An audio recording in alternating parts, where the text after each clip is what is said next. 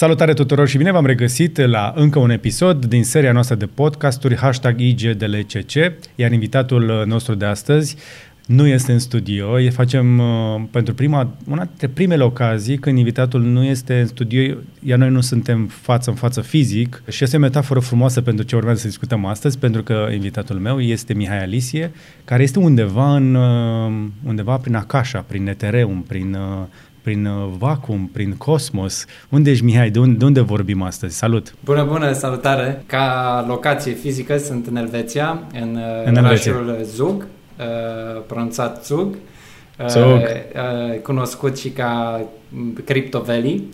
Uh, și cu inima totuși acolo, România, român. Ok.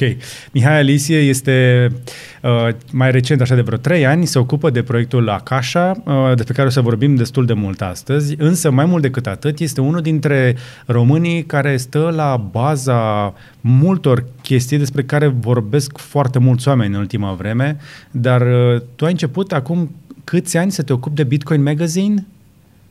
Mai știi? Da, prima dată când am avut, am luat contact, așa să zic, cu toată ideea asta de blockchain, uh, cryptocurrency și așa mai departe, a fost în 2011, uh, iar uh, din, în 2011 era așa de la început, să zic, încât era foarte greu să-ți formezi o opinie informată, adică trebuia să te duci pe forumuri, un blog, foarte, foarte puțin. Uh, și în okay. timpul ăsta în care încercam să înțeleg, băi, e chestia asta pe bune sau e doar încă o nebunie din asta de pe internet, uh, okay. am văzut nevoia asta de o sursă de informare și așa am pornit Bitcoin Magazine uh, în 2012, am uh, publicat. 2012. Uh-huh. Așadar, uh, a pornit Bitcoin Magazine, uh, era autor la Bitcoin Magazine, inclusiv un băiat pe, pe numele lui Vitali Buterin, uh, pe care probabil mulți dintre voi ați ajuns să recunoașteți ca fiind uh, unul dintre fondatorii Ethereum. Uh, printre ei este și Mihai și de aceea pentru mine este o mare bucurie că după luni de zile în care l-am căutat, l-am găsit, l-a acceptat interviul și am reușit să-l organizăm. A fost la mustață să-l prindem aici în România, a fost și la o conferință. Uh, să putem vorbi cu unul dintre românii care au pus fundația a ceea ce vedem vorbindu-se astăzi din ce în ce mai des, dar ceva despre care credem că uh, va conta tot mai mult în viitor. Și eu cred că așa crezi și tu. Din moment ce ai lăsat deoparte și Fundația Ethereum și Bitcoin Magazine și deja de ceva timp te ocupi de Akasha. Și până când ajungem la Akasha, hai să o luăm cu începutul. Și o să spun întrebarea aia uh, care e cel mai greu de, de răspuns pentru cineva care e în afara industriei, dar va trebui să te provoc să o faci într-un mod în care să înțeleagă și mama dacă se uită. Uh, ce este, domne, blockchain-ul ăsta? O, începe cu chestii legate. Băi, bănuiesc că e o întrebare foarte bună. Uh, uh, trebuie să menționez înainte de a explica și explicația mea de-a, de-a lungul anilor s-a schimbat pentru că nu... Mi se pare că nimeni nu înțelege exact cât de departe poate să meargă blockchain ca și concept aplicat și în cât de departe. Ca la uh, internet și web. Dacă în 90 întrebai pe cineva, măi, spune-mi și mie un pic care e treaba cu web ăsta, probabil multe din explicații erau legate de pagini web, care era uh, scris negru pe fundal alb. Uh, acum, întorcându-ne la blockchain, aș zice că cel mai ușor de explicat așa ar fi uh, ca un caiet de contabilitate, plecând de aici, da? Dacă ai avea cineva care tu te duci și spui bani, cum ar fi la cec sau bine, pe vremuri cum era, ai nevoie de cineva care să țină evidența. Măi, uite, tu ai depus 10 lei, ieri ai depus 10, deci în total ai 20. Mâine, dacă retragi 5, îți rămân 15. Dar uh, pentru că ai nevoie să te încrezi în cineva, elementul ăsta uman, în tot sistemul ăsta de contabilitate, omul respectiv poate zice, băi, tu nu mai ai 15 lei, tu ai 10 lei. Păi cum, n-am pus 10? Nu, nu, aici, uite, pe caiet arată 10. Uh, și elementul ăsta de încredere oarbă în care trebuie să ai într-o instituție sau o persoană sau o corporație este oarecum lăturat din uh, ecuație prin folosirea de matematică și criptografie într-un mod, uh, să zic, ingenios. Aici e cheia. Pentru că, până la urmă, da, înțelegem ideea asta de registru, da? Adică cum aveam carnetul de cec și de multe ori era o diferență între ce știa cecul că ai și ce scria pe carnetul tău și până la urmă trebuie să faci cumva să o dai la pace cu cecul. Dar cum facem noi să eliminăm partea asta de nesiguranță și să eliminăm și cicul și să mai rămână doar uh, ce este. Cum facem asta prin matematică și criptografie? Adică că până la urmă aici este piedica asta, bariera de înțelegere pentru cei mai mulți oameni care atunci când aude chestia asta, mă, domnule, lasă-mă pe mine cu banii puși pe internet. Eu n-am încredere să-mi pun pe internet măcar poze cu copilul și cu pisica, dar am să-mi pun banii pe internet. Uh-huh. Uh, Măi, dacă ar fi să ne uităm un pic la a, matematica asta cum e aplicată, să zic, devine un pic așa, cu formule matematice, ne pierdem poate un pic, dar dacă e să ne întoarcem la, la esență, să zic aici, Uh, la check, dacă ne uităm, ai un nume și pentru a-ți deschide contul ăla, tu trebuie să te duci cu buletin sau în fine ce documente îți cer și ai o identitate asociată cu contul. Și uh, pe lângă că îți încrezi banii uh, în entitatea asta și așa, și datele tale personale. Ei, în sistemul ăsta blockchain și să zic dacă ar fi Bitcoin și Ethereum ca exemple, Uh, nu ai conceptul ăsta de uh, sau cerința de a te duce cu un buletin, o, un certificat de naștere sau ce o fi ca să-ți deschizi uh, contul. Toată lumea când își, uh, să zic, se conectează la rețea, primește uh, generat sau își generează local pe mașina lui o, o cheie unică. Și cheia asta ce îți permite Uh, pe aici vine partea de criptografie oarecum, cheia asta e formată din două părți. Una privată, care doar tu, local, pe calculatorul tău sau pe telefonul tău, acolo este, și cheia publică, uh, în care cheia publică asta poți să te gândești ca la o adresă de e-mail, să zicem. Uh, iar oamenii care tu, de exemplu, dacă vrei să primești bani, Bitcoin sau Ethereum, tu practic împarți cu lumea cheia asta publică. Iar oamenii pot, cu cheile lor private la rândul lor, să semneze tranzacții, care tranzacțiile astea arată și sunt uh, transmise în întreaga rețea de la contul A sau transferat la contul B 0,5 unități. Aici, că o fi Bitcoin, Ethereum sau ce o fi, e irrelevant. Ok. Da, uh, uite, mai încerc eu o metaforă. Că eu, eu, eu, să, eu gândesc vizual și mă pun în pielea celor care încearcă să înțeleagă. Deci ce zici tu acolo este că partea asta publică este ca un fel de cutie poștală în care poate să vină oricine să-ți bage un plic, pentru că îți poate trimite și tu poți primi, dar numai tu ai cheia prin spate prin care poți deschide cutia poștală. Interesant. Ca să iei ce primit. Da. Putea... Funcționează? Merge, merge. Doar că este mult mai sigur uh, prin criptografie pentru că în teorie poți forța o cutie poștală din ambele părți, uh, însă în criptografie asta încă nu a reușit nimeni să, să, să, să spargă cheile astea, nu? Da, deci de la începutul internetului și mai ales la spre sfârșitul anului, anilor 90 am avut, de exemplu, PayPal și o grămadă de startup-uri în zona asta în care încercau să aducă banii pe internet. Uh, și una din problemele mari aici era problema asta în care, uh, să zic, ai o mie de dolari sau lei ce-o fi și tu zici, băi, eu am, cheltuiesc mie asta, dar mai încerc să cheltuiesc încă o mie și încă o mie și încerc să cheltuiești mai mult sau ca și cum ai clona banii, unitățile astea. Na, în sistemul ăsta, întorcându-ne la, de la contul A la contul B, înainte ca tranzacția să fie uh, trimisă în întreaga rețea, în întreaga lume, e o verificare acolo. Are contul A suficiente unități în cont pentru a realiza tranzacția și asta e parte din uh, mecanism așa, gândit din design. Ceea ce înseamnă că tu dacă încerci să cheltuiești mai mult decât ai în cont, nu, nu, nu, nu te ia nimeni în uh, considerare.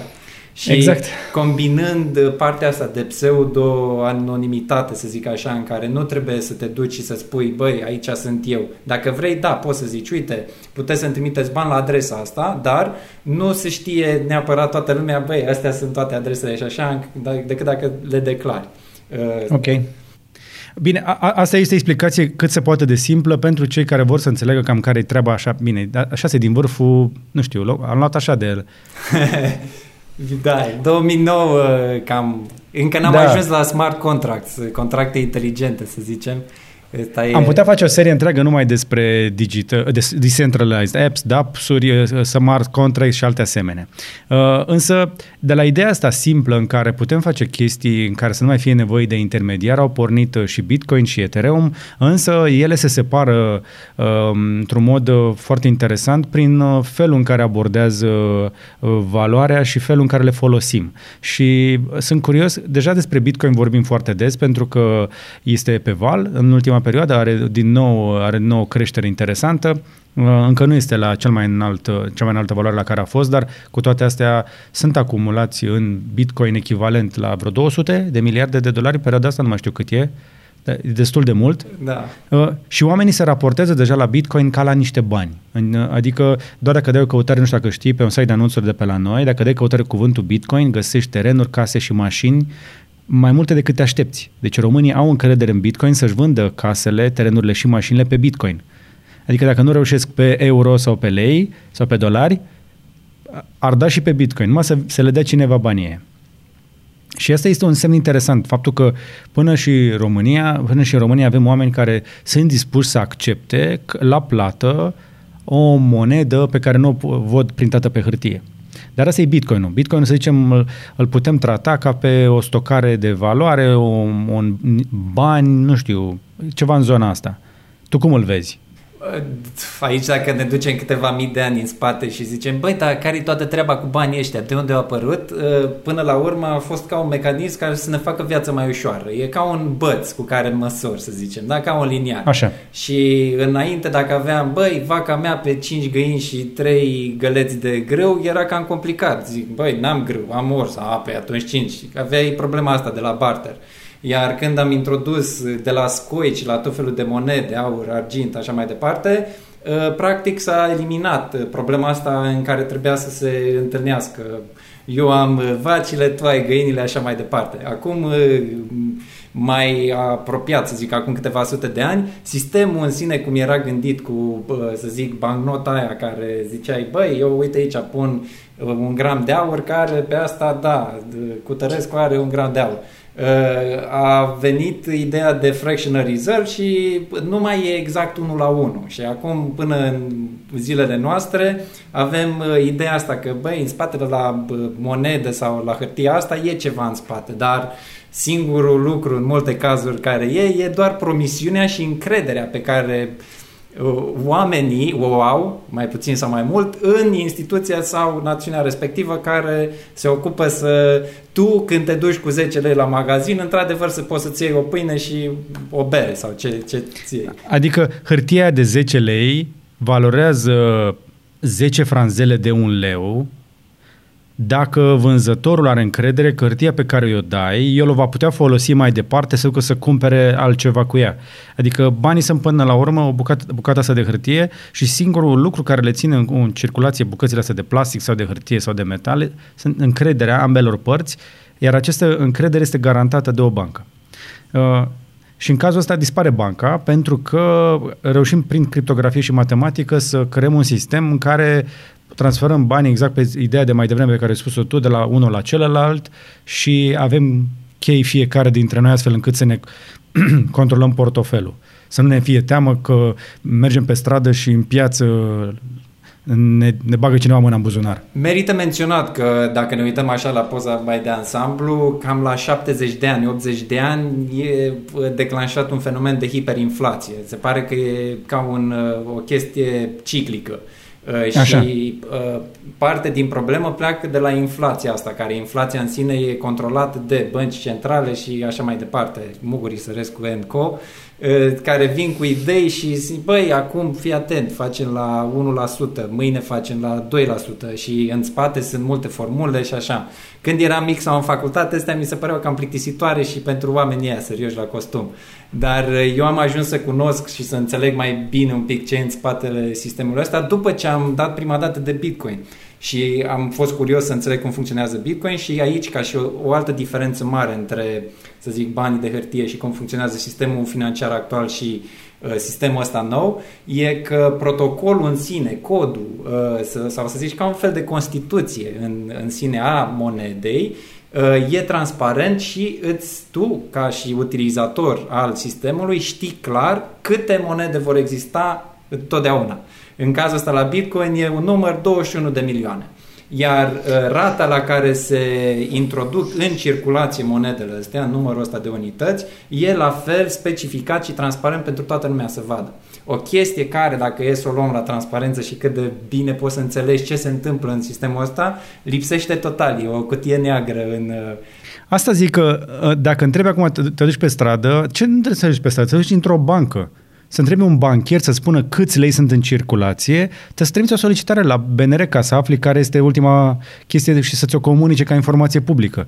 Dar în legătură cu dolarul sau cu euro sau cu lira sau cu yuanul, nu se știe câți, uh, câte, câți bani sunt în circulație și tocmai de aici apare diferența asta între monedele acestea criptografice, care au cantitate limitată, sunt transparente, se vede totul despre ele, dar nu sunt susținute de guverne iar cele care sunt susținute de guverne și garantate de bănci centrale sunt uh, prin controlul ăla, evident, cine are control, cine are puterea, de obicei este tentat să bage degetul în smântână și uh, să modifice sau să controleze moneda chiar și bine intenționat și tot ajungem până la urmă la crize, la cicluri de criză.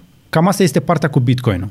Dar tu ai luat o decizie uh, foarte interesantă ca după ce ai înțeles suficient de mult despre Bitcoin, să te apuci împreună cu Vitalik Buterin și împreună cu o, o gașcă să faceți altceva. Păi, ce, uh, ce să zic, în 2011 când am început să mă documentez și așa, eram, mamă, cum se poate? Asta e pe pune, chiar există așa ceva și pe parcurs, wow, băi, asta chiar funcționează, înțeleg, aha, deci așa, asta vine aici, vine acolo.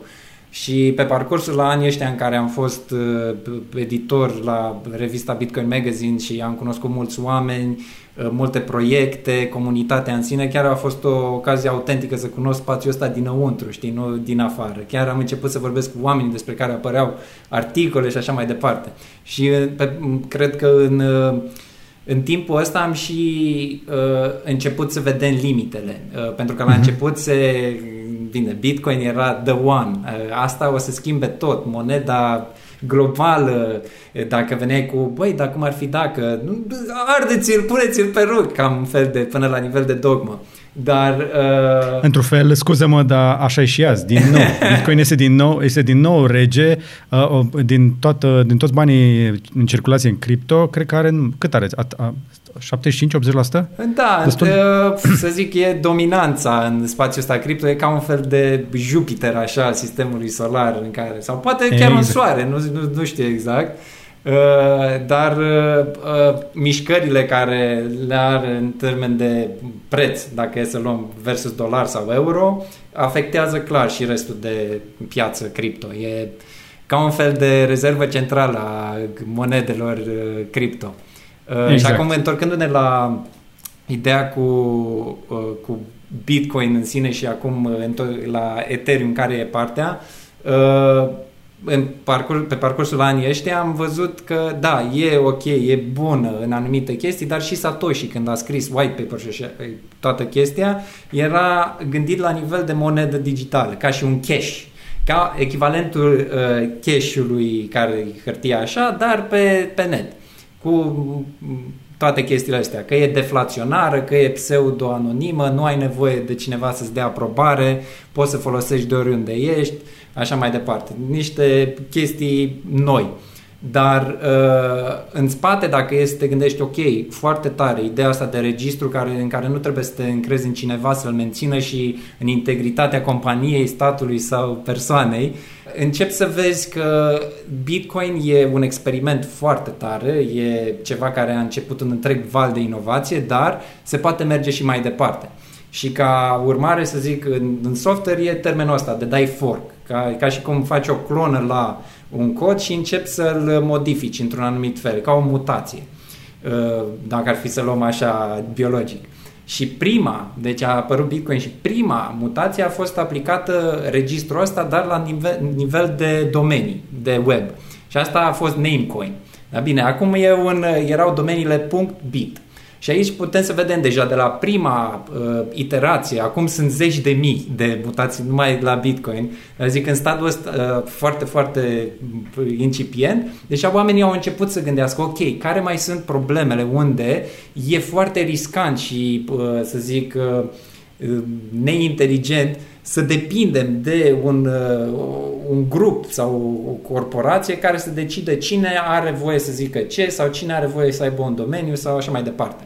Și mergând mai departe, multe din iterațiile astea în care au încercat să pună conceptul ăsta de bază de date sau registru distribuit, au încercat să facă mutațiile astea plecând de la Bitcoin și privind problema din punctul ăsta al monedei digitale. Dar când au încercat să extindă funcționalitatea, de obicei e ca la un buton, da? Să zici că începi, ai două butoane, trimite, primește și după aia zici, băi, dar n-ar fi fain dacă ai putea să faci și împrumuturi. Uh, ok, da, da, foarte bun. Uh, trimite, primește, împrumuturi. După aceea, păi da, dar ar fi fain să faci încă ceva. Și tot adaugi butoane. Dar uh, în orice, la orice pas, dacă cineva vine, o companie, un programator, oricine și zice, băi, dar ar fi super dacă am putea să facem și X, niciodată nu te poți baza pe imaginația creatorilor, celor care au uh, gândit butoanele, că s-au gândit la tot.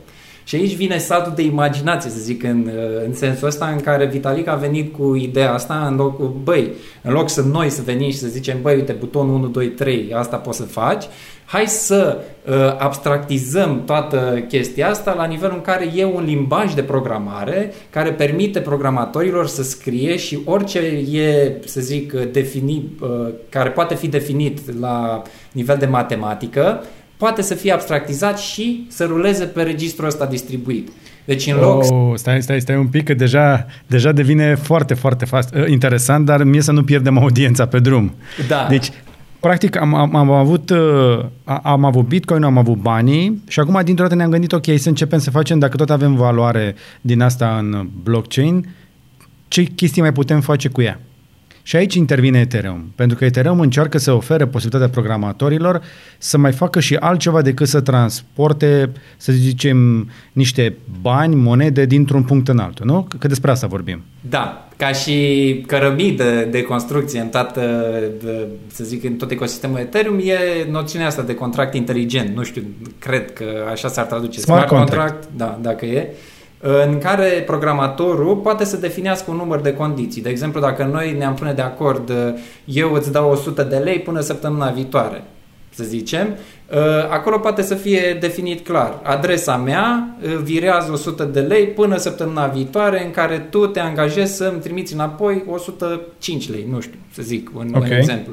Și iar tu, la momentul în care ai făcut și te-ai ținut de promisiune, mi-ai dat înapoi banii și așa mai departe, tu ai practic folosit și noi am putut să avem încredere unul în altul pentru că nu am depis de a treia, a treia entitate aici, o bancă, ce o fi, care să țină contul pentru toată tranzacția asta. Dar asta nu e, să zic, e unul din cazuri. Putem să extindem asta la registrul comerțului, în care ai companii, la registre de pământ, uh, o grămadă de, de chestii, rezidență electronică. Sunt multe uh, cazuri în care oriunde ai un registru public, și vorbim aici și de administrație în sine, de cum funcționează națiunile, tot sistemul operativ al uh, națiunilor, uh, a fost gândit uh, acum câteva sute de ani. Când ce avem acum la dispoziție, toată lumea are un mini supercalculator în buzunar, se uită, dă scroll pe Facebook, așa mai departe, e, uh, să zic, un contrast mare între ce era gândit acum 2-300 de ani, era gândit într-o societate în care era, uh, adică accesul la informație foarte limitat. Acum, pe de altă parte, și să zic societatea în care ne găsim, e prea multă. E foarte greu să uh, zic îți extrage esența și ce e adevărul și cunoașterea din tot zgomotul ăsta, dar lăsând partea mai puțin bună, avem totuși, e, e o putere asta, suntem conectați la nivel global, peste 4 miliarde de oameni. A, Mihai, tu știi de unde ai plecat, nu? Da, clar. Păi, ai făcut facultatea la Sibiu, din câte am uh, citit? Da. Deci uh, sunt convins că te-ai lovit și tu măcar uh, o dată în viață de momentul când a trebuit să te duci să-ți iei diploma? Da, clar. Personal, Spuneți, cu actul de identitate? vă rog. Cum? O doamnă plictisită, spuneți, vă rog. Exact. Și știi exact care este problema și da, avem aceste unelte, da, ceea ce, tot ceea ce facem noi se bazează pe niște sisteme, niște registre uh, de hârtie, multe dintre ele făcute sute, acum sute de ani și care nu au fost, uh, chiar și cu tehnologiile alea vechi, nici măcar nu le-am băgat într-o bază de date, pur și simplu au fost puse așa cum au fost puse ele într-un loc acolo și ca să le accesezi, tot trebuie să la cineva ca să-ți dea o adeverință că nu ești infractor ca să te angajezi caz, pentru cazier sau ca să dovedești că ești tu, tot îți trebuie o bucată de hârtie sau de plastic. Știi? Și mine mă fascinează chestia asta. Zi. Vreau doar să adaug, deci aici e ca aia cu great power great, comes great responsibility. Avem, de exemplu, Libra și Facebook, ce încearcă ei să facă și au pornit un întreg val în care, hopa, blockchain toată lumea, cum facem, ne băgăm și noi în uh, asta, să facem un bani. Uh, blockchain-ul ăsta, pentru că registrul tranzacțiilor, în teorie și în practică, cel puțin dacă ne uităm la Bitcoin, uh, trăiește pentru totdeauna, e o bază de date permanentă care nu poate să fie editată. Adică dacă tu ai făcut o tranzacție de la contul A la contul B, acolo rămâne. Și dacă în 10 ani se află că adresa asta a egal George și B egal Mihai, se pot duce în spate și văd tot, toate tranzacțiile care le-am făcut de la adresele alea și știu că tu ești în spatele. Deci ce vreau să zic aici, că în transparența asta care e parte din, uh, să zic, uh, uh, propunerea ce aduce sistemul da. ăsta vine și opusul în care poate să fie transformat într-o unealtă din asta Big Brother de uh, înrobire a omenirii. Știi, ca și cu internetul, 90, mamă, idealism. Da, da, până acolo. Până acolo noi avem chestii mai simple de rezolvat, Mihai. Da, true, uh, adevărat. Că, tu când mergi, spre exemplu, când ai de făcut un drum, când vii, vii în România, cum procedezi? Cu ce vii de obicei? Avion. Și ca să te urci în avion, ce trebuie să faci? Trebuie să treci pe la mai mulți oameni care să verifice că tu ești tu și că biletul pe care l-ai cumpărat e de fapt al tău și că locul tău este ăla că ai dreptul să urci, știi, și că și, și în avion când ai ajuns și omul de la ușă te mai verifică încă o dată că tu ești tu, uitându-se la o bucată de hârtie.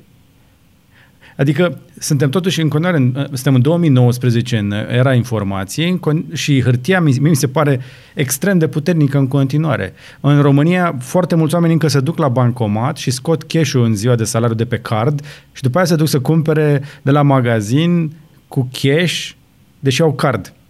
Pentru că uh, trebuie să vadă în fața ochilor lor că există, că altfel există riscul să fie furat sau păcălit și de aceea în, uh, inerția asta și faptul că ne agățăm de tehnologii foarte vechi are o explicație în temerea asta, ceea ce spui tu deja, intrăm în zona asta de distopie. Dar dacă ne gândim la problemele concrete ale prezentului, cea mai mare parte a planetei, uh, are o neîncredere într-un spațiu virtual pe care îl înțelege destul de greu, că exact cum ai zis tu, e abstract. Cum facem să le dăm oamenilor încrederea și abia după aceea să mergem la guverne să le cerem să ne pună uh, identitatea și actele necesare, măcar partea asta de birocrație inutilă să ni le pună undeva într-un loc de unde să fie ușor accesate. Mi-a plăcut foarte mult referința la hârtie și pix, să zic așa, semnătura în care, da, semnezi, wow, dau cu pixul și pf, super, da, tu ești după semnătură, te cunosc. Da. Mm-hmm. Sau după ștampilă, da. vă recunosc după, după ștampilă. ștampilă. da.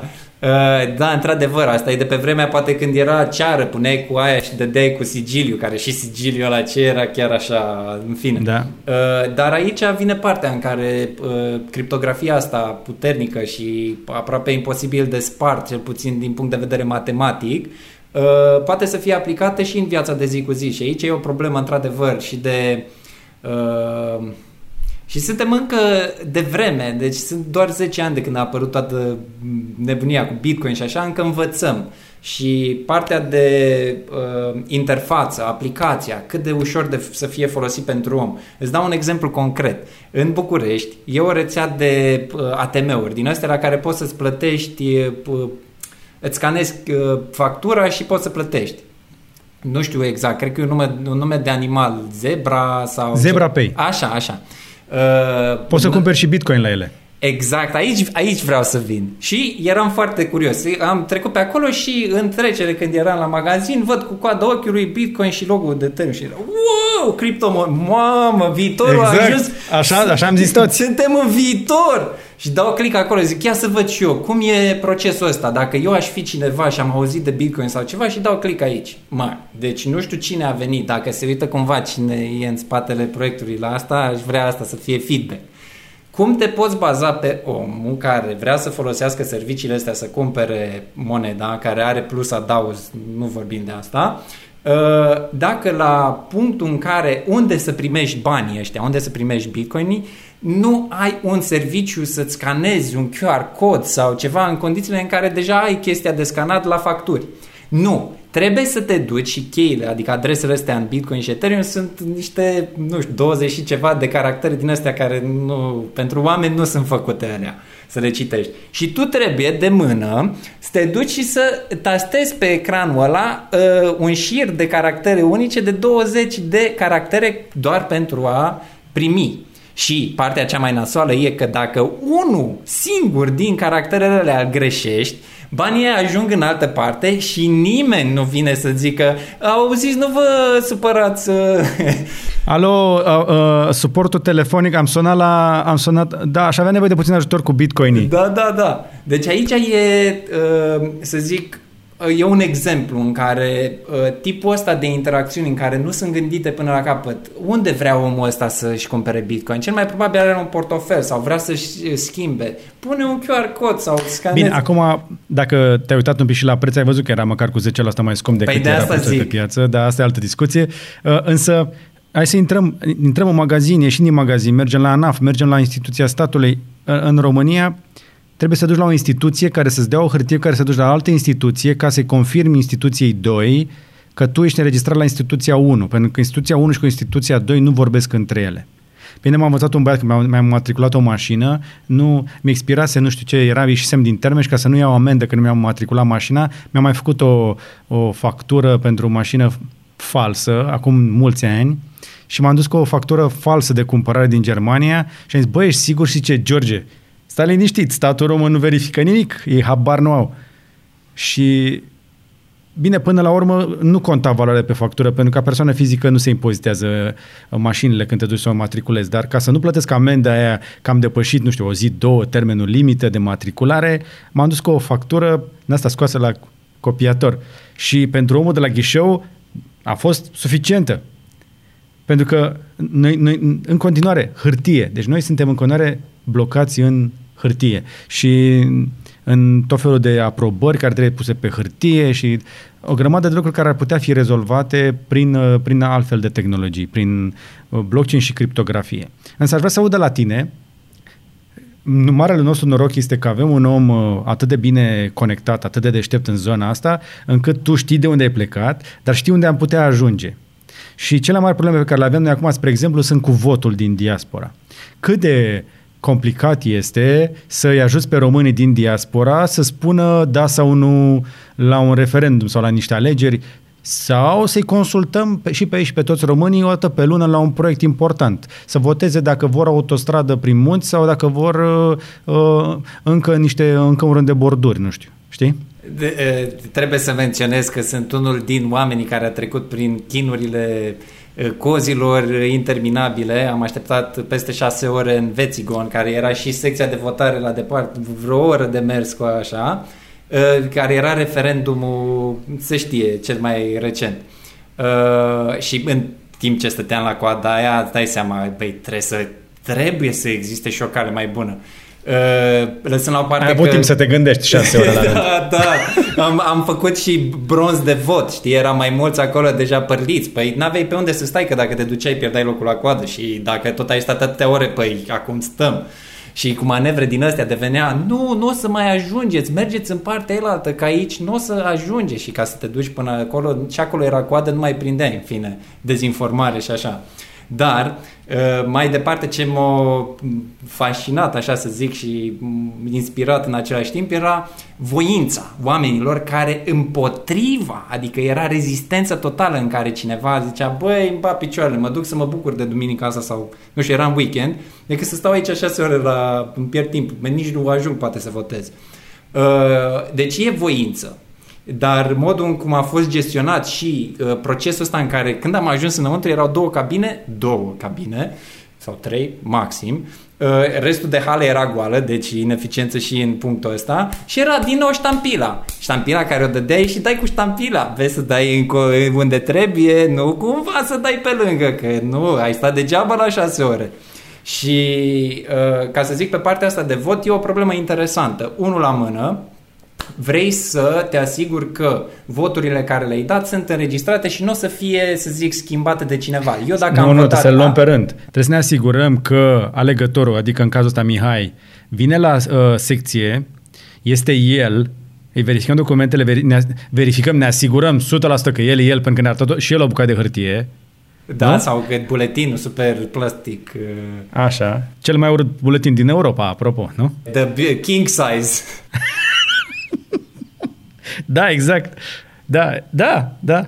Așa. După care uh, te scrie pe o, li- pe o listă de hârtie, te-a scris de pe tabelul ăla de, de, de, uh, cu pixul de mână? Cu strigat până încă mă uitam unde să pun ștampila. Alicie! Alicie! După aia a trebuit să aștept la coadă după ce că m-au strigat de două ori și au venit alții. Fine. Dar, întorcându-ne la astea, da, sunt un număr de chestii care trebuie, unul, să se asigure că ești tu și doi, că, da, zic, eu, eu vorbi, vorbesc acum din punct de vedere al alegătorului, nu de, al sistemului. Și eu, ca alegător, aș vrea să știu că votul care l-am dat e votul care l-am dat. Nu mi-e schimbat, că am zis da și după aia e nu, că da, așa e mai bine. Sau uh, s-a mai pus o ștampilă peste ca să fie greșit. Invalidat.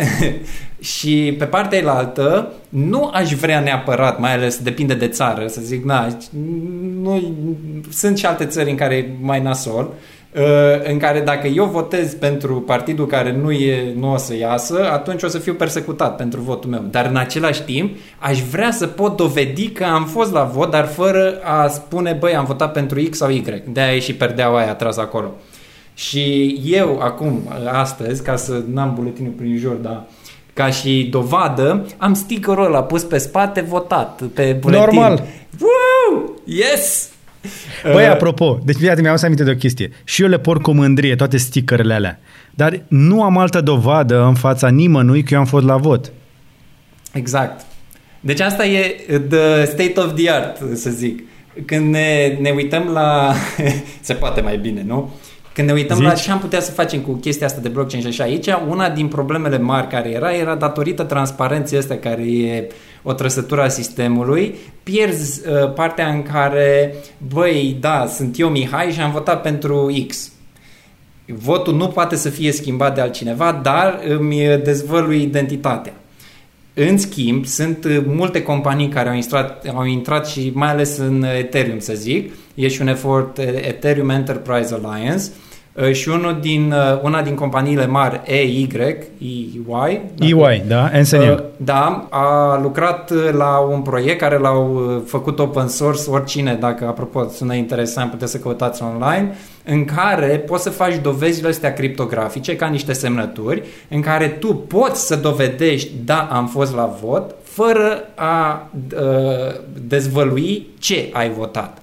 Deci, ce vreau să zic, că sistemele astea de votare și multe altele care sunt, de, de exemplu, la licitațiile astea, în care vărul cumnatului sorei uh, a câștigat licitația sau așa mai departe. Și asta e un exemplu în care transparența e foarte bună, adică ar limita... Deci, hai să, hai să rezolvăm un pic votul. Uite, vorbeam uh, la unul dintre podcasturile anterioare cu Florin Busuioc și știi pe Busu? Da, da. A, îl știi pe Busu, mare lucru. Așa, și adică știu că ești plecat de ceva timp și Busu mai prezintă și vremea așa, dar e un om sfătos. Și vorbeam cu el despre ce să facă un bărbat cu viața lui, că mai mult de jumătate din meserile de astăzi nu vor mai exista în 10-20 de ani și atunci zicea așa, bă, în loc să ne apucăm să ne căutăm uh, meserii, să ne strângem în grupuri, să ne uh, facem câte un proiect, să ne, să ne gândim ce am putea face noi într-o gașcă de băieți. Și în momentul ăla m-am gândit, Mihai, fac o gașcă de băieți care schimbă lumea cu o, o treabă de genul ăsta, știi? Și tu ești unul dintre exemple. Și mă gândesc de câți oameni ai avea nevoie, să zicem, că prin, nu știu, nu, nu cred eu că o să vină cineva de la guvernul nostru să te caute vreodată că ăștia de la putere nu sunt niciodată interesați de transparență. Pe interesează să iasă ce ne trebuie. Dar să zicem, prin absurd, nu știu, vin alții. Și poate avem noroc și vin unii care să vrea transparență. Dacă ar veni cineva la tine și ar zice, uite, vrem să creăm cel mai uh, avansat, mai ușor de folosit și mai sigur sistem de votare din lume prin care orice român să poată vota la intervalele regulate, dar și să-l putem consulta și pentru referendumuri ocazionale. De câți oameni și de cât timp ai avea nevoie ca să faci așa ceva să se întâmple? De, ziceai că prima e cea mai grea întrebare. Stai că m-ai lovit cu alta bună aici. Uh, în primul rând, aș zice că sunt o mie de feluri în care poți să abordezi uh, problema modul Așa. în care l-ai cum ai abordat tu, se numește top-down. Adică cineva, un cap, un cap foarte luminat la putere, conducere nu și e așa. vorba. Nu, Mihai, ăștia sunt la putere. Ă, dacă ei spun nu, nu se întâmplă. Dacă ei nu spun da, nu se întâmplă. Deci, într-un fel sau altul, trebuie să ajungă cineva la putere care să ridice bariera. Că altfel nu o să se schimbe. Da, da, da, dar zic, modul în care se ajunge la execuție. E cineva spune, vreau un sistem de votare și după aceea acel cineva face sistemul să se întâmple. Este și altă abordare și asta am vorbit și la conferința care s-a întâmplat, Palatul Parlamentului, Yes, House of the People.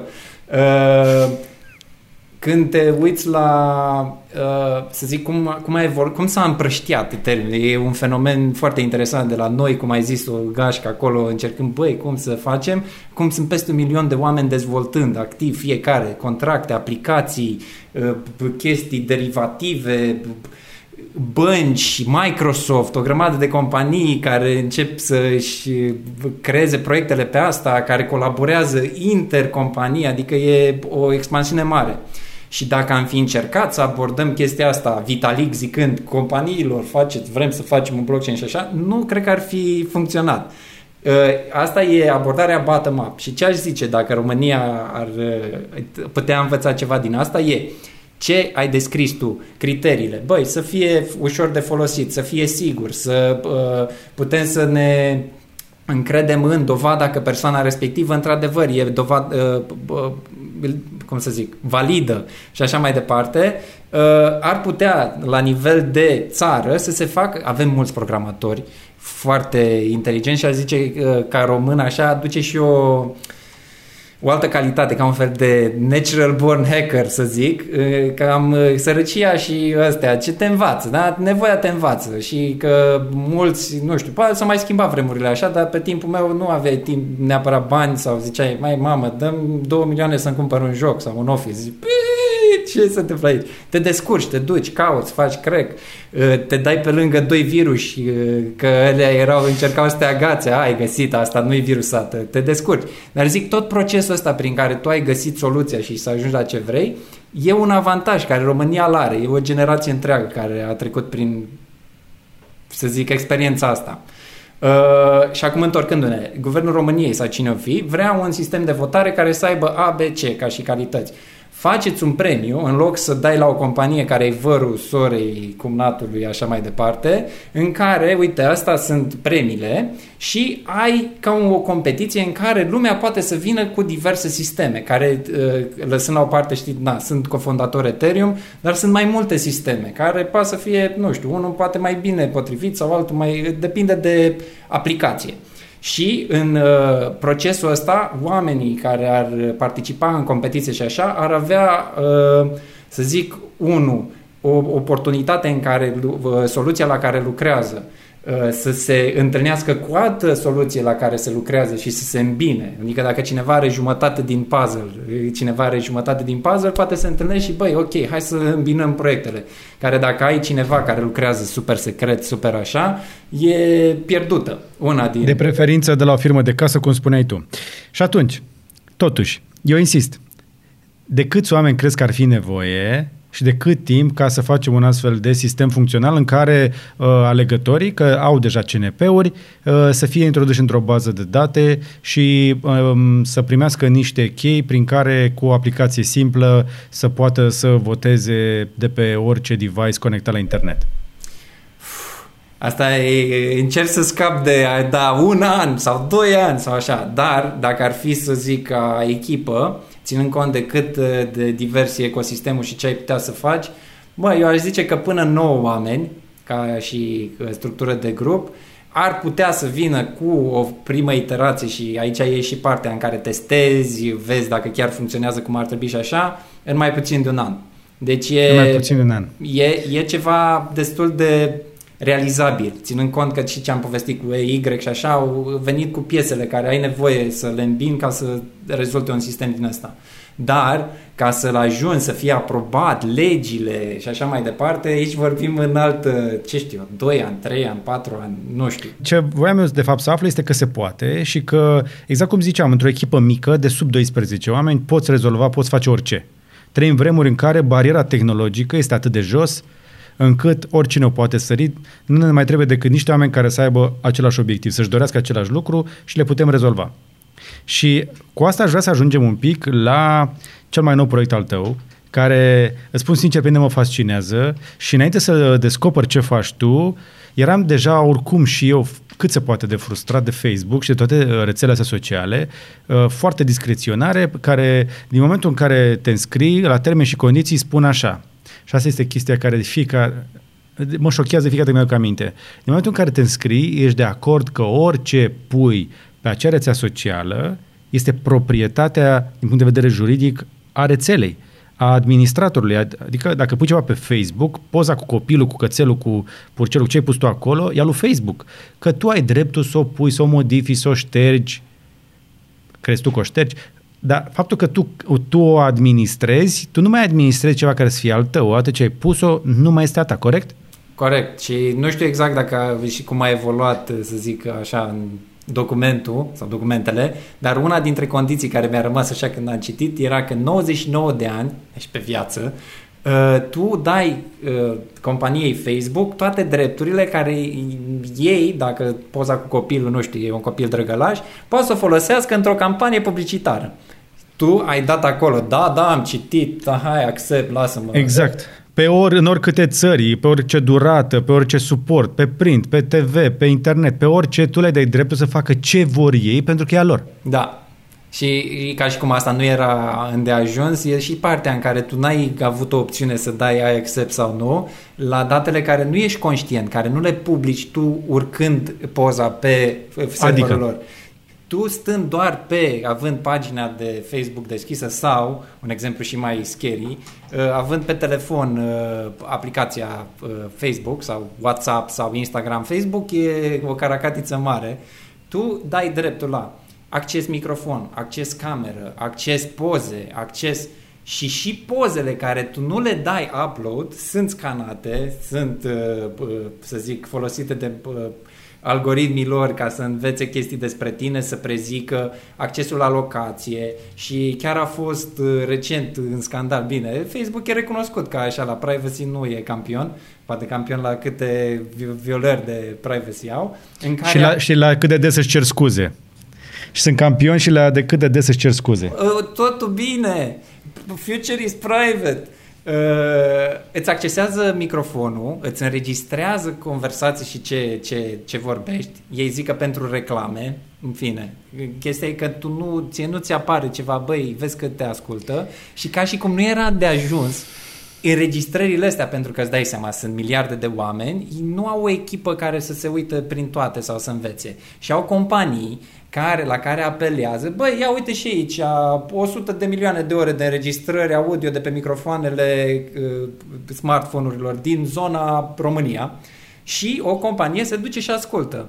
Și în fundal, că tu vorbești despre, nu știu, detalii personale, că tu vorbești despre ce ai fost la doctor, că sunt tot felul de chestii. Și asta nu e doar Facebook, asta e o, o chestie mai mare de amploare aici și o chestie care, să zic, e undeva în spate, în Acașa, e respectul ăsta față de datele tale și aici e o, să zic, o problemă și de cum privești datele astea. Pentru că în sine, dacă le privești ca o proprietate, să zic, tricoul ăsta, da? Tricoul ăsta l-am eu acum și dacă ți-l dau ție, îl ai tu. Eu nu-l mai am. Da? Nu e așa cu datele. Datele, dacă eu am un MP3, o poză și dau copy-paste și așa, eu am poza mea în continuare, tu ai altă poză care, din punct de vedere, să zic, dacă n-am făcut editări și așa, e la fel ca originalul. Da? Nu e același lucru. Uh, și pe partea altă, ce spun datele astea despre noi e uh, mai mult decât orice test de personalitate care l-ai da. Și da. asta, adică, aduce în discuție uh, că, ok, a început de la, păi avem nevoie și noi să facem un ban, uite, facem reclame. Și după aia, păi da, dar cei care plătesc pentru reclame vor să știe mai mult despre tine, de unde ești, ce uh, nație, ce religie, uh, orientare sexuală, educație, munca, ce-ți place, ce nu-ți place, unde ai stat, cât ai stat, pe ce pagină, la asta ai dat like, la asta nu. În fine, îți creează ca un uh, o, o, o imagine de ansamblu care nu e altceva decât tu. Ești tu. Nu e, e un dosar atât de detaliat prin care băieții ăștia ajung să te cunoască mai bine decât te cunoști tu. Mai bine decât te cunoaște mama, soția, oricine altcineva, nici tu nu te cunoști atât de bine pe cât te înțeleg ei, pentru că ei folosesc unelte științifice, analitice prin care încearcă să te înțeleagă. Și acum, o, indiferent că ești din Rădăuți, din București sau din Țug, sau din Berna sau de unde e, pe unde se învârte românul, până la urmă faptul că tu ești tu și că până la urmă ăștia să fac ceva cu datele tale, știi, pentru cei mai mulți a ajuns să fie, da mă, da, și ce o să facă cu ele? Știi? Și aici apare, aici apare bariera, pentru că mulți încă nu-și dau seama în ce lume intrăm și că dosarul la o dată făcut, probabilitatea ca tu să te schimbi radical e destul de mică. Și lumea nu se, va, nu se, nu se mai ocupă nu se, și nu se mai controlează cu pușca în mână sau cu tancul. Și atunci suntem în mijlocul unui război din ăsta între diferite tabere, care nici nu mai sunt națiuni, de multe ori sunt companii și care până la urmă au niște interese că vor să facă și mai mulți bani, că așa vrea firea omului. Și vedem toată nebunia asta care se întâmplă în jurul nostru, unii se trezesc, alții încă nu, dar oricum ar fi, până la urmă, cei mai mulți se uită la toată treaba asta uh, mioritic. Asta e. N-am ce să fac. Ce o să fac acum? Ies de pe Facebook? N-am. Ce să fac?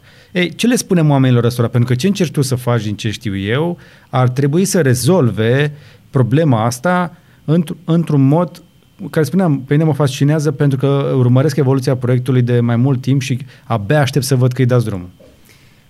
Uh, nu știu, oamenilor, dacă ar fi așa, știi, ca un prieten, văzându-l că folosește Facebook și așa, dacă ar fi să recomand ceva, primul lucru, dezinstalați aplicațiile de pe telefon care sunt făcute de Facebook.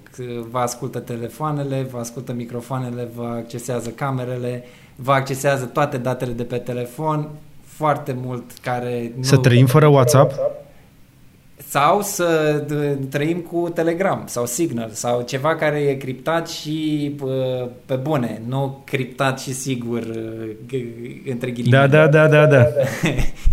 Deci asta ar fi una dintre primele. Știu și înțeleg partea asta în care e foarte greu să te desprinzi de Facebook pentru că acolo e familia, acolo sunt prietenii, acolo sunt poate grupurile, acolo e comunitatea. Da. Dar ai putea să vorbești cu familia să vină pe Telegram. De exemplu, ar fi, aș zice că o opțiune mai puțin invazivă și care ar respecta mai mult partea asta de intimitatea datelor decât WhatsApp-ul.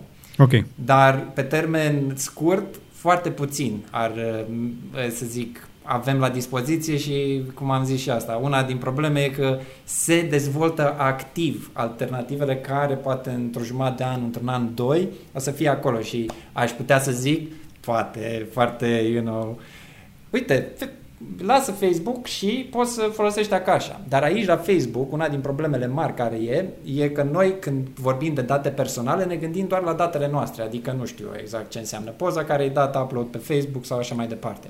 Dar mai e ceva aici, suntem ca niște pești în apă, să zic așa, nu, nu prea ne dăm seama de uh, unghiul ăsta, sunt și date interpersonale. Adică eu sunt uh, conectat prieten cu tine tu ești prieten cu altcineva. Data aia în sine că tu ești prieten cu cineva, a cui e? E a ta? E a celui cuiva? Sau e o dată interpersonală care va aparține pentru că suntem o specie socială, să începem de acolo. Da? Suntem, uh, uh, uh, să zic, proiectați de natură să ne asamblăm în grupurile astea ca să lucrăm, să atingem nu știu ce-o fi, dar asta facem natural. Păi, da, e și omul este ceea ce este astăzi pentru că este în stare să comunice cu alți oameni. Da, da, clar. Că și altfel Facebook, n-am fi, am fi fost mâncați de tigru de mult. Facebook, aici, uh, să zic, cel mai mare avantaj care l-au și poate și cheia problemei la Libra și așa, e că ei sunt într-o poziție în care, unul, GDPR-ul și toate astea au încercat să facă ceva cu datele, caracter și așa mai departe, dar esența și care e aici ideea e că Facebook îți deține, uh, e monopol pe relațiile tale cu prietenii tăi. Și dacă e să te gândești un pic în ziua de azi, ai telefon, nu te interesează că eu sunt pe Orange sau pe Salt sau pe Swisscom, ai un număr de telefon și mă suni acolo, mă găsești, te găsesc, da? la fel și cu prietenii tăi. De ce nu avem același lucru și trebuie să te intereseze că e pe Twitter, că e pe Facebook, că e pe Reddit sau altceva? Ideea asta în care tu, identificatorul tău, să zic că e Aron George sau ce-o fi, uh, și că tu poți să fii găsit și contactat indiferent de rețeaua în care ești, asta ar aduce mult bine, aș zice, în lume și ar și aduce uh, sau ar reduce din problema în care tu ești în poziția în care trebuie să te rupi de graficul tău social, prietenii tăi, familia ta, comunitatea ta, dacă începi să folosești Akasha. Și speranța mea e că în termen mai lung, o idee care s-ar, să zic, răspândi așa la nivel cel puțin de Europa, e uh, în primul rând, realizarea că datele personale, dacă te gândești doar la persoană și tu singular, nu uh, tratează problema de ansamblu. Problema de ansamblu fiind că noi, ca specie socială, trebuie să privim și datele astea cu caracter interpersonal ca parte din problemă sau ecuație. Și în cazul ăsta, dacă am ajunge să împingem discuția asta în care Facebook nu ar trebui să fie în primul rând într-o poziție în care ție să zică nu, nu poți să vorbești cu prietenii tăi decât dacă ești la noi aici în grădină și tu să poți să vorbești cu prietenii tăi și de pe Twitter, și de pe Akasha, și de pe ce fi, acolo cred că e uh, poate o posibilitate în care tranziția asta din sistemele astea care te urmăresc și te spionează și te uh, manipulează, nu numai că te, te învață, îți și uh, modelează comportamentul, te, te exploatează. Ce-ai dat? Scroll, click, like, ești frustrated de la ceva, a, atunci stai să-i pun reclama asta, că e foarte probabil să dea click și atunci poate cumpără și băgăm bani în buzunar. Deci e un sistem care tratează omul și ce, nu știu, omul în sine, ca doar un număr acolo, așa la bandă, care să pentru Facebook suntem doar asta, nu-i așa? Sunt convins. Și e un citat foarte, e un interviu uh, cu președintele fondator al Facebook, uh, Sean Parker, uh, Justin Timberlake din uh, The Social Network din film, uh, care zicea uh, că să zic, gândul principal din spatele și ce a motivat, cum, care a fost problema și cum au început să gândească toată chestia asta de Facebook, e cum putem să consumăm cât mai mult din timpul și atenția oamenilor. Și am făcut... Asta pe mine mă oripilează. Da, mă, da, deci suge viața din tine, în loc să te duci să te bucuri de familia ta, copiii tăi, natură, nu știu, de viață, ești pus într-o situație din asta în care telefoanele, ecranele, toate aplicațiile sunt uh, construite să fie ca echivalentul unui drog care să te facă cu ochii lipiți cât mai mult Așa de e. ecran ca să le faci cât mai mulți bani. Păi nu, că altfel n-au cum să te arate reclame dacă tu nu stai pe platformă și știu că folosesc inclusiv uh, psihologi, psihiatrii care să, uh, i-au învățat unde să stimuleze dopamine și tot felul de chestii de genul ăsta ca să te stimuleze și chimic. Acum, Știm toate chestiile astea uh, rele, urâte despre Facebook, însă pe mine ce mă interesează cel mai mult atunci când tragem linie este că ei au controlul. Ei au serverul, ei dețin controlul, ei au cheile, ei pot decide dacă existi sau nu existi în platforma respectivă, ei te pot uh, așadar vinde la bucată sau te pot influența sau te pot convinge chiar dacă ești nehotărât să votezi un pic mai așa. Da. Și în momentul în care au cheile astea, au cheile umanității au cheile planetei, au cheile țărilor, lumilor, adică și președintele nostru și președintele american, dar și premierul actual, dacă mă gândesc bine, din Marea Britanie, sunt toți copiii Facebook-ului. Președințiile lor și în cazul lui Boris uh, mandatul de prim-ministru sunt consecințe ale acestui mod de funcționare al Facebook care mai degrabă prin parteneri uh, și prin algoritmi și pur și simplu prin șansă pură ajunge să favorizeze anumiți oameni în diferite contexte, nu doar economice, ci și politice. Și acum, dacă băieții ăștia au controlul, au pozele, au cheile, au toate chestiile astea, hai să le explicăm oamenilor cum ar trebui să fie acașa cum ar să fie altfel? Cum ar trebui să socializăm? Pentru că noi nu putem închide toți într-o hrubă, să ne decuplăm de la internet, să ne închidem telefoanele și să nu mai comunicăm între noi. Cum facem? Cum facem și să rămânem noi indivizi? Uh, îmi place. Îmi place, ai atins acolo, cred, esența, ai dat la țintă.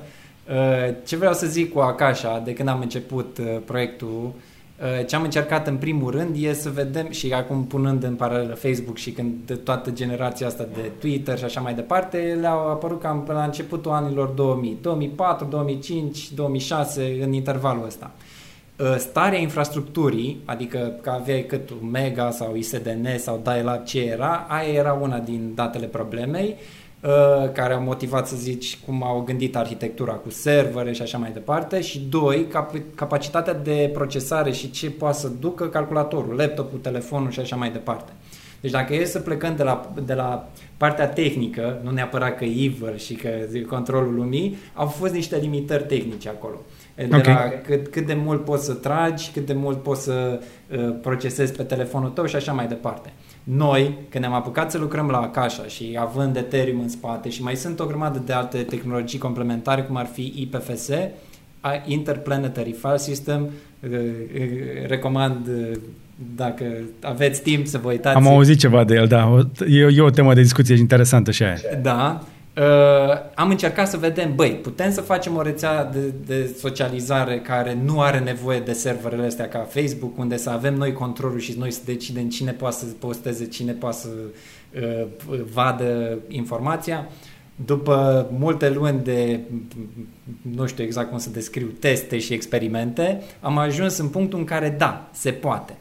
Uh, dar sunt niște, să zic, uh, uh, știi că ai pro and con. În partea de bine, e destul de evident că nu mai depinzi de entitatea respectivă să-ți dea voie să publici, că tu poți să vezi direct de la persoana respectiv dacă e persoana, nu știu, prietenul tău vrea să împartă cu tine o poză, cu tine o împarte, nu cu Facebook, care devine proprietatea Facebook și Facebook îți dă voie să vezi poza. Da? Diferența aici. Uh, dar când ne... Stai, nu, nu, nu, uh, aici e un punct foarte important. Oamenii trebuie să înțeleagă că atunci când trimit prin Messenger o poză cuiva sau pe WhatsApp, poza aia nu ajunge doar pe telefonul persoanei care îi trimite, ajunge și în serverele Facebook și devine și a lor. Da, da, bine, pe lângă alte servere. Facebook are parteneriate cu multe alte companii, așa mai departe. Dar, întorcându-ne la Cașa și arhitectura asta descentralizată în care noi nu mai suntem în mijloc, avem problema în care tu, dacă ai calculatorul închis sau nu ai conexiune la internet și cineva vrea să vadă poza la care tu i-ai dat acces, cum accesează poza asta? Pentru că aici e cheia. Că pe mine m-a fascinat în, uh, ideea asta, că pe măsură ce se îmbunătățește viteza de internet și noi avem toți în buzunare calculatoare care sunt în stare să aterizeze o mie de navete spațiale pe lună, ușor așa, simultan, dacă tot avem atât de multă putere de procesare, de ce nu devine fiecare telefon, fiecare calculator, fiecare tabletă un nod de rețea? Un mic nod care să gestioneze o mică, mică parte infimă din toată rețeaua și dacă sunt și o parte din rețea, atunci nu mai există un nod central cineva care să spună nu sau să spună iau eu astea și fac ce vreau eu, nu? Să știi că uh, lăsând la o parte detaliile, cred că în viitor, să zic în următorii 5-10 ani, asta vom vedea. Din ce în ce mai mult uh, uh, schimbarea focusului când vine vorba de modelele astea, business model, de la exploatarea utilizatorului la exploatarea resurselor de către uh, utilizator, în sensul în care dacă eu pe telefonul meu am un card de 64 de giga, să zic, IPFS, uh, tehnologia de care am uh, menționat, îți permite ca tu să monetizezi uh, din ăștia 64, să zic, nu știu, 10 giga.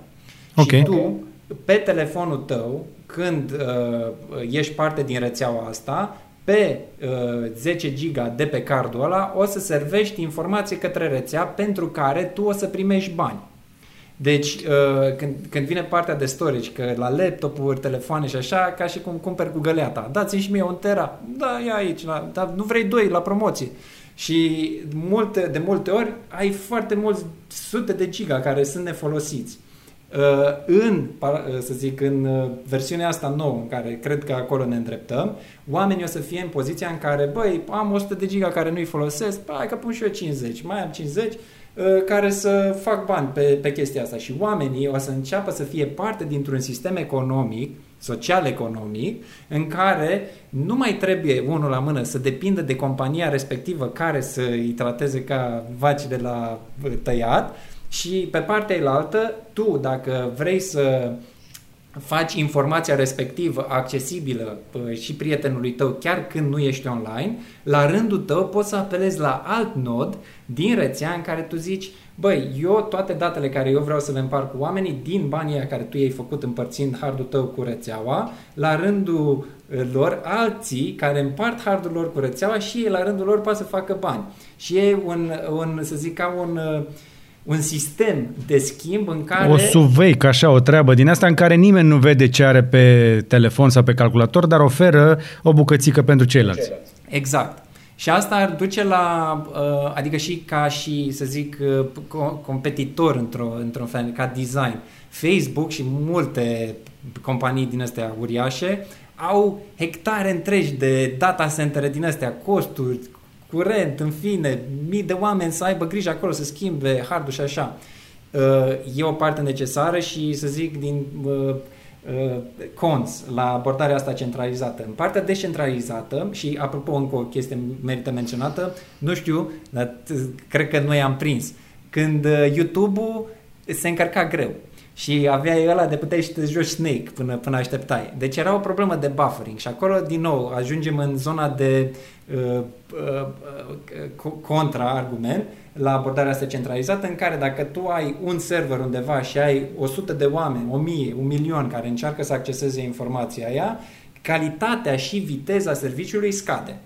În contrast, abordarea descentralizată în care oamenii se pot conecta între ei și să schimbe uh, informație în felul ăsta, cu cât ai mai mulți oameni încercând să acceseze o informație, cu atât calitatea serviciului crește și viteza serviciului crește.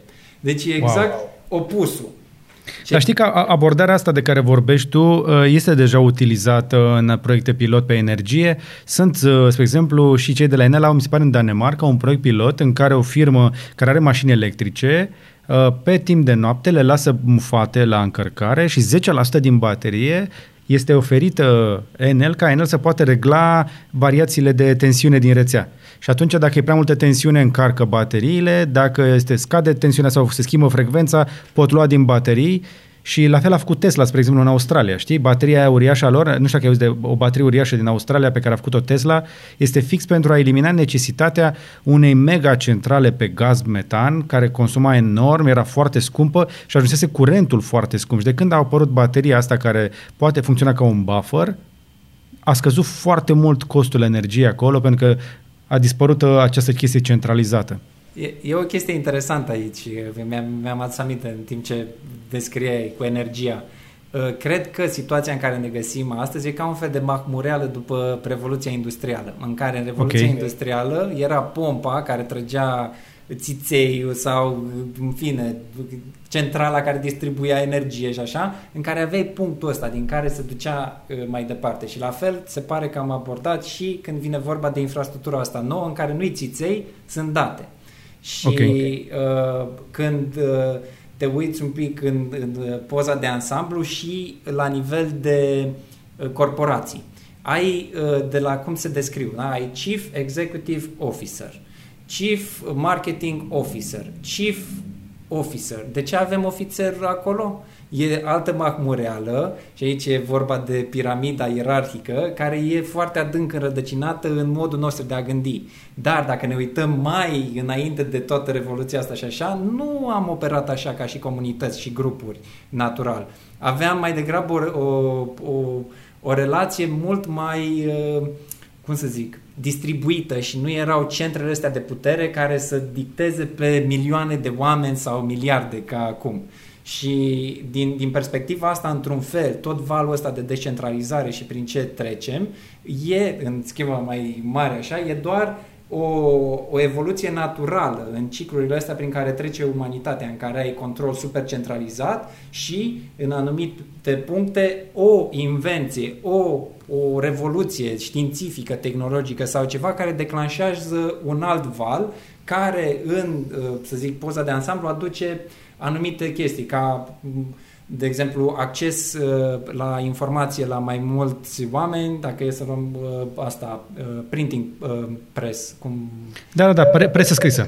Așa, uh, da, cum a venit Gutenberg cu ideea lui, 1400 și explozie. Foarte mulți au venit, acum puteau să citească, dar era altă problemă. Nu știai să citești.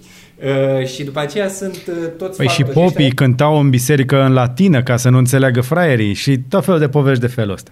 Exact. Și cred că în uh, societate și ce, ce urmează acum uh, ne-am pierdut oarecum uh, ideea inițială. Care e rolul instituțiilor ăstora? Care e rolul guvernului? Care e rolul statului? Ce este un stat? E... Ce este un stat? Mihai, pentru că eu, eu trăiesc cu senzația că și într-o țară ca România, unde noi ne uităm la guvern ca și cum chiar ar avea controlul, eu nu cred că băieții aia controlează mai mult de 10% din țară, în termeni reali. Eu aș zice că uh, d- controlul în sine e o iluzie.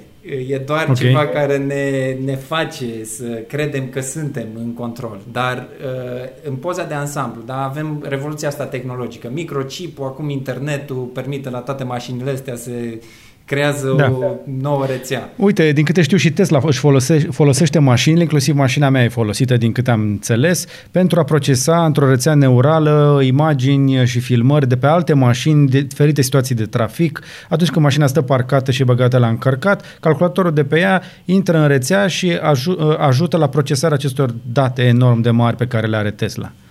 Deci e, e, e să zic un trend. Dar în uh, poza de ansamblu, dacă e să ne uităm la Smart City, era Așa. o, o chestie în vogă, să zic așa, pe la începutul anilor 2000 mai ales. Uh, De multe ori când zici Smart City, te gândești la senzori, IoT, Arduino, Raspberry Pi-uri, co- poate colectează calitatea aerului, poate diverse chestii, poluarea sonorul și așa mai departe. Dar i- uh, eu cred că ce ne aduce blockchain-ul ăsta și uh, cum putem să regândim interacțiunile atât între noi cât și cu sistemele care gestionează țara sau orașul sau comunitatea, cartierul, uh, poate să fie regândite. Uh, La bază, în loc de hârtia aia și semnătura sau ștampila, putem să avem semnăturile astea care poate să însemne doar un, un QR cod sau un, un click pe telefon, pe ecran, ușor de folosit. În spate Deci tu, să poți... stai puțin, stai puțin. Tu vrei să-mi spui că un QR cod este mai sigur decât o semnătură din Pix? Uh, Dacă aplici criptografia corectă, da. Ok. Uh, și există chestii mai sigure decât ștampila? Cu siguranță. Și este mai, este mai rentabil pentru stat uh, să nu mai plimbe atâtea hârtii? În mod sigur. Și aici, în Zug, chiar avem un, să zic, suntem în discuții pentru un proiect pilot, e ca și Crypto Valley, în care se discută, de exemplu, partea de rezidență electronică. Aici e altă, sunt piesele astea care... Buletin în blockchain? N-aș zice că uh, buletin, ci mai degrabă identificatorul care poate să fie tu să-l folosești ca și dovadă că da, sunt cetățean al țugului. Deci e un registru undeva. Un fel de CNP pentru zona aia. Uh, un fel de semnătură autorizată de către administrația Aha. de aici, care tu poți să o verifici că într-adevăr administrația a zis că între data D și data D are viza validă. Deci, Smart contract, m-am prins. Care e aici poza de care îmi place și mă entuziasmează mult și Akasha cred că ar putea să ajute cu chestia asta, e că în uh, viziunea asta în care instituțiile, guvernul, orașul, națiunea, administrația e gândită pentru a face viața cetățenilor mai bună, trebuie să te gândești la ce interacțiune au cetățenii cu sistemul în sine care le permite și ar trebui celor care gestionează sistemul să fie conștienți, băi, ne facem treaba cum ar trebui sau nu ne facem, care sunt problemele. Și, uh, Eu nu cred că ei vor să afle de adevăratele ce părere au oamenii dacă își fac sau nu treaba bine. Ce e interesant aici e că oamenii în sine nu trebuie neapărat să aștepte la nivel macro, adică toată țara să adopte sistemul ăsta. Poate să fie un cartier care se adună, își face împreună ca un grup, să zicem o lume așa, în care în lumea asta sunt anumite chestii, ca și uh, chestii din, uh, din fabrică, să zic așa, ai abilitatea să pui mână de la mână și abilitatea să votezi în, în ce mod se vor distribui banii. De exemplu, dacă Da, noi da, da. Tu vrei să desfințezi grupurile de pe Facebook, Mihai, m-am prins. Mm, poate să... Nu, nu, nici nu ține atât de mult de Facebook. În cazul ăsta chiar doar să avem un sistem care să nu ne abuzeze atât de mult când noi vrem doar să fim împreună într-un grup. Ok. E, și mai mult de atât, grupurile și cum e gândit Facebook din perioada asta 2000 și e gândit la nivel de comentarii, like-uri, reacții și multă vorbăreală. Păi nu. Urm- următoarea generație, cred că mai mult decât să trimiți like-uri și inimioare și așa mai departe, o să poți să trimiți valoare reală către un... un... Păi de-aia vor ei cu Libra. Ei vor mai mult și apropo, cu Libra aici, în fine, poate o lăsăm pentru că alt episod, dar acolo e... Ia, ia, ia, ia, stai, stai, că ai zis ceva important. Va exista un episod viitor? Nu știu dacă... El... Ești disponibil? Da, da, dacă e interes și lumea vrea să discutăm mai multe pe tema asta... Des... Hai să vă lăsăm la comentarii o încurajare pentru Miai care să ne povestească într-un episod dedicat despre Libra și ce vrea să facă Facebook cu această Libra, pentru că noi am vorbit deja despre ea, am mai auzit-o vorbind și pe alții. Noi deja ne apropiem de finalul meciului de fotbal, să știi, mai avem ultimele 10 minute pe teren, uh, fără, fără, fără pauză între reprize. Uh, este un podcast uh, destul de lung, un interviu destul de lung cu un om uh, pe care, de la care, uite, avem ce învăța. Cred că uh, ești unul dintre invitații în fața cărora am vorbit foarte puțin. Pentru că uh, ești foarte bun la a explica niște chestii complicate pe care cu toții vrem să le înțelegem și eu am, am, am nevoie să le înțeleg în continuare pentru că uh, este o schimbare într-adevăr de paradigmă. Și sună așa pompos când e schimbare de paradigmă, dar lumea se schimbă. Adică ne place sau nu ne place, lumea se schimbă. Părțile rele pe care le vedem au soluții. Părțile bune pot fi rezolvate și protejate sau îmbunătățite. Adică ne e mai bine ca niciodată, eu cred că ne este momentul ăsta mai bine ca niciodată în, în istoria umanității. Avem mai puțin uh, mai puțină moarte ca niciodată, că până la urmă în asta se cuantifică în timp. Cea mai scumpă monedă pe care o avem, cred că rămâne timpul, de aceea toți ne vor timpul. Și uh, orice soluție care ne ajută să trăim acest timp limitat pe care îl avem la dispoziție mai bine, împreună, cred că are valoare și cred că e importantă și cred că munca ta este cu adevărat importantă și uh, dacă vreți să aflați mai multe despre ce face uh, Mihai Alisie împreună cu echipa lui, uh, căutați Akasha Foundation, akasha.org, nu? Akasha.org și dacă vreți să probați aplicația, bine, asta e la ce am lucrat uh, înainte, Uh, beta.akasha.world. Uh, instalați un wallet, puteți să interacționați acolo. E ceva care funcționează acum, dar lucrăm la o iterație următoare, care dacă mai avem, mai avem 8 minute de, da, de da, meci, da. hai că dau încercare acum la final, hai, așa hai, să acoper hai. unde mergem hai. cu Akasha. Hai să, merg, uh, hai să vedem unde mergem cu Akasha. Deci, în uh, primele experimente ce ți-am zis unde am încercat și așa, e problema asta de uh, informație, ori nu e disponibilă pentru că e nodul inaccesibil sau e o problemă de cât de mult ia să încarci. O, oamenii sunt obișnuiți, dai click pe ceva, îți apare poza. O, două secunde să se încarce, X, forever. Uh, E o, o, o problemă de experiență, cât de, cât de rapid se mișcă lucrurile și când ai setup-ul ăsta descentralizat în care informația, pa, călătorește, noduri, nu ai dita mai ferma de servere care scuipă informația pe monitor, e altă situație. Acum, în ce lucrăm și ce numim Akasha Reloaded, uh, dacă cineva e interesant pe akasha.world puteți să vă înregistrați la finalul anului, o să dăm drumul, cam pe atunci cred. Când, când, este când? Pe la finalul anului sau deci o să fie un anunț mare care o să-l avem la DEFCON 5, uh, conferința din Japonia, Osaka. Dar uh, până okay. atunci, na, o să zic ce cam poza de ansamblu. Okay. În, în prima fază am încercat să facem o rețea socială, care rețeaua asta socială să nu depindă de servere. În etapa 2 asta, bazat pe lecțiile care le-am învățat în ani de zile de experimente și lucru cu blockchain și tehnologiile astea care nu funcționează neapărat tot timpul cum ar trebui să funcționeze, vrem să comprimăm tot timpul ăsta, anii ăștia care am investit în a învăța cum putem să facem lucrurile să funcționeze și să oferim ca un Lego pentru oricine de oriunde să-și creeze propriile rețele de socializare care în uh, așa, poza mai mare sunt interconectate. Adică dacă tu îți faci rețeaua lumea lui Bucnici, nu știu să zic, și e Akasha.world. Da, eu visez la așa ceva. Eu vreau să nu mai depind de riciul de pe Facebook, de riciul de pe Instagram, de notificările de la YouTube. Aș vrea că atunci când eu postez ceva, oamenii care sunt uh, cu mine conectați să primească să, să afle chestia asta. Se poate re- rezolva? Da, și unde vine partea și mai interesantă e că multe din rețelele astea de socializare care au sunt mai multe, na, au încercat blockchain, pac, sună bine, wow, punem de un ICO, pac, am strâns milioanele, salut, papa, acum aștepți rezultatele. Dar în abordarea asta, toată ideea se învârtea în jurul la o monedă. Ce facem noi? Am eliminat, pentru că am înțeles cât de greu e, în primul rând, să fii cu un sistem, o arhitectură de monedă bună în care să se aplice atât la scară largă, deci am lăsat asta deschisă și în punctul în care orice rețea socială creată cu Akasha are ca niște module, dar ca niște Lego pieces, în care tu când pui aici zici pe lumea lui Bugnici, aș vrea să am uh, George Coin.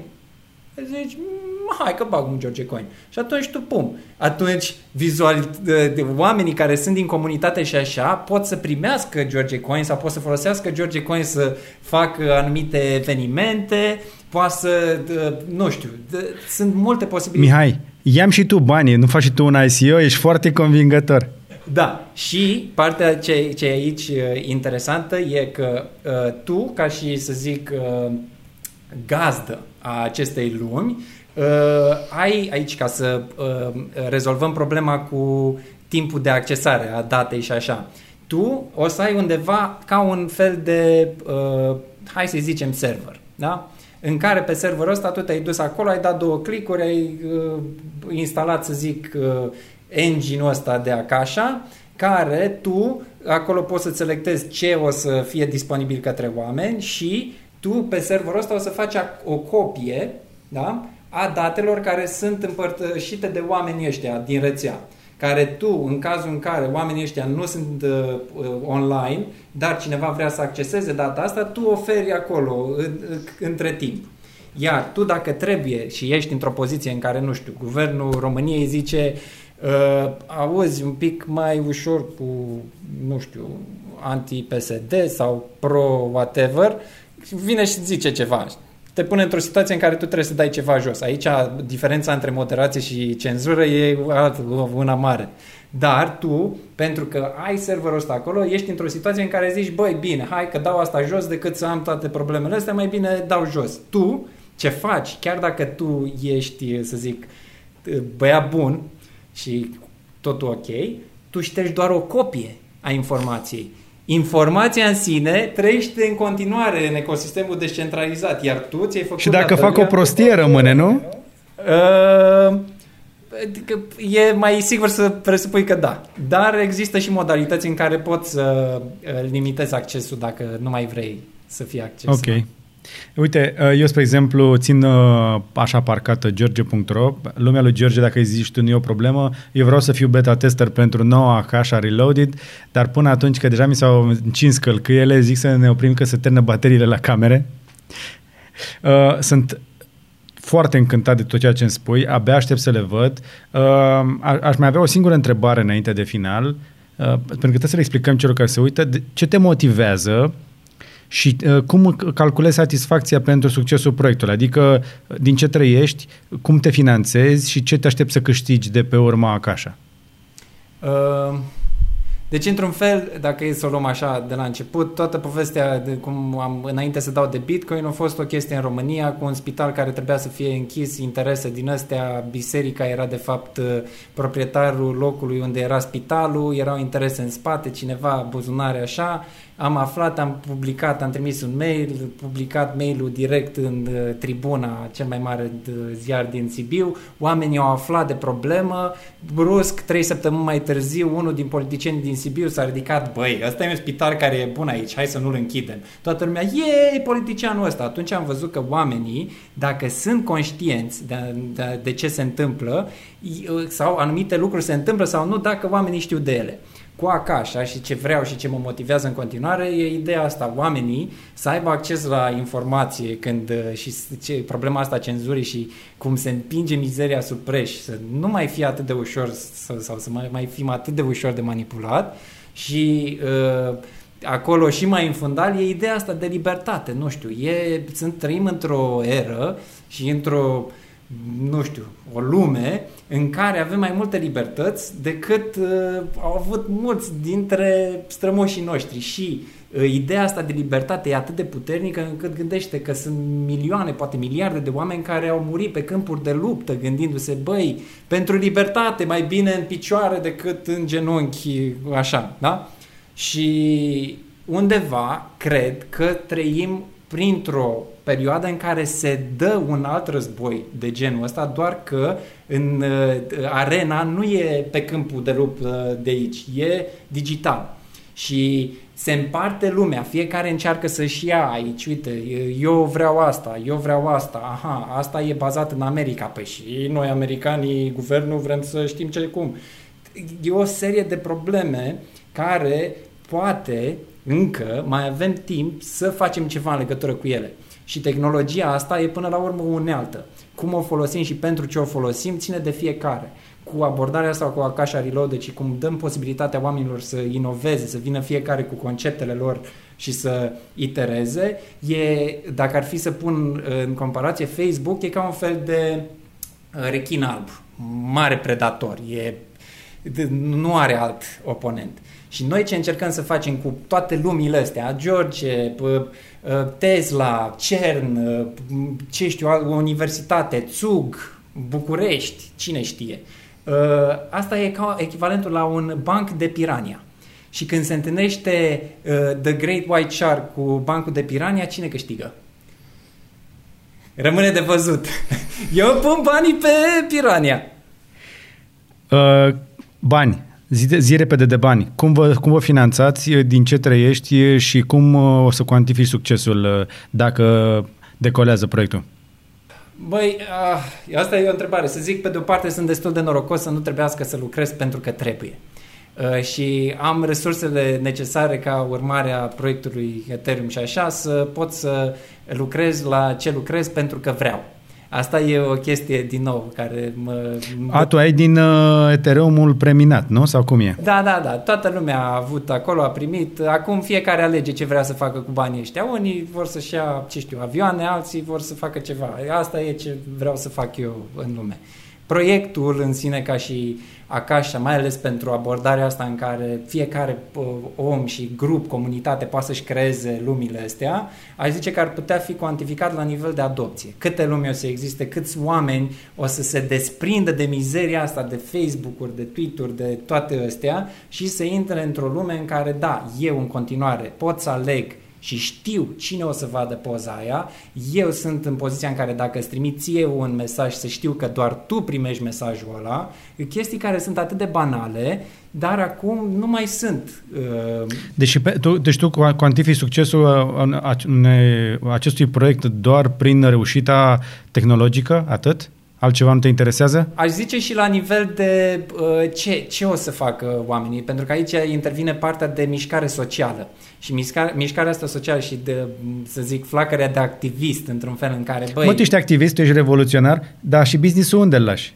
Păi business-ul, pentru că noi suntem o rețea, o, pardon, o fundație non-profit, nu trebuie neapărat ca indicatorul sau primul indicator să fie profit. Ah, deci tu ești, tu ești din ăla cu zero marginal cost. Uh, a, a treia revoluție industrială din alea. Da, da, da. Deci să scădem și să eliminăm uh, mizeria din mijlocul sistemului, să creăm un sistem în care putem să ne încredem și să vedem, să-l inspectăm cum funcționează, de ce funcționează așa, ce merge îmbunătățit și ce, ce poate să facă oamenii cu asta rămâne de văzut. E, și dacă o să fie lucruri bune, lucruri rele, asta e ca și cu cuțitul. Poți să spui un pe pâine sau să umor pe cineva. Nu e unealta în sine care e Mihai, sau bună. M-aș întinde, e foarte faină discuția, dar trebuie, trebuie, chiar trebuie să ne oprim. Sunt recunoscător pentru timpul pe care ni l-ai oferit și v-am spus, vin altfel de oameni, vin oameni de business care uh, își doresc ca businessul lor să nu facă profit. Îți vine să crezi? Că există oameni care nu vor să facă profit și cuantifică succesul altfel decât părinților sau decât bunicilor. Bunicii noștri luptau pentru supraviețuire, părinții noștri pentru o viață mai bună, generația asta se pare că își dorește altceva și cuantifică diferit succesul.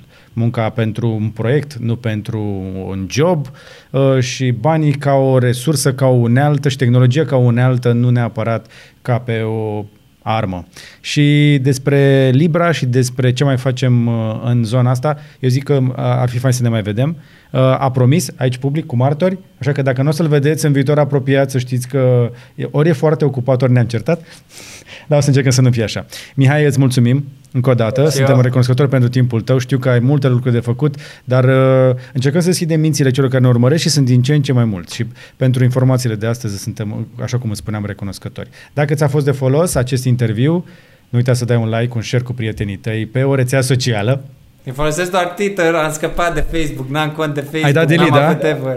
Avut ever. N-am, n-am avut, doar pe Twitter am. Doar pe Twitter. Ok, dați un retweet, eu sunt și pe Twitter. Uh, folosesc Facebook și încerc să nu mă las folosit de Facebook. Nu intru să scrollez, doar postez, îmi cer scuze că nu prea socializez. Uite că am făcut și o rimă. Uh, și da, un subscribe pe YouTube uh, ca să mai vezi și alte interviuri până când mă mut cu totul pe lumea lui George pe o platformă de Akasha într-un viitor mai mult sau mai puțin îndepărtat. Eu vreau să fiu primul utilizator de tehnologie Akasha în România pe una, o astfel de comunitate pentru că visez de ani de zile la un loc al meu care să nu mai depindă de alții. Că n-are de unde să știe nici YouTube, nici Facebook, nici nimeni ce treabă avem noi unii cu alții aici în România. Suntem suficient de departe și suntem doar niște numere dar, dar despre asta mai vorbim. Mai bine ne oprim aici. Încă o dată, Mihai, mulțumesc, vă mulțumesc și vouă și până data viitoare să vă fie numai bine. Salutări!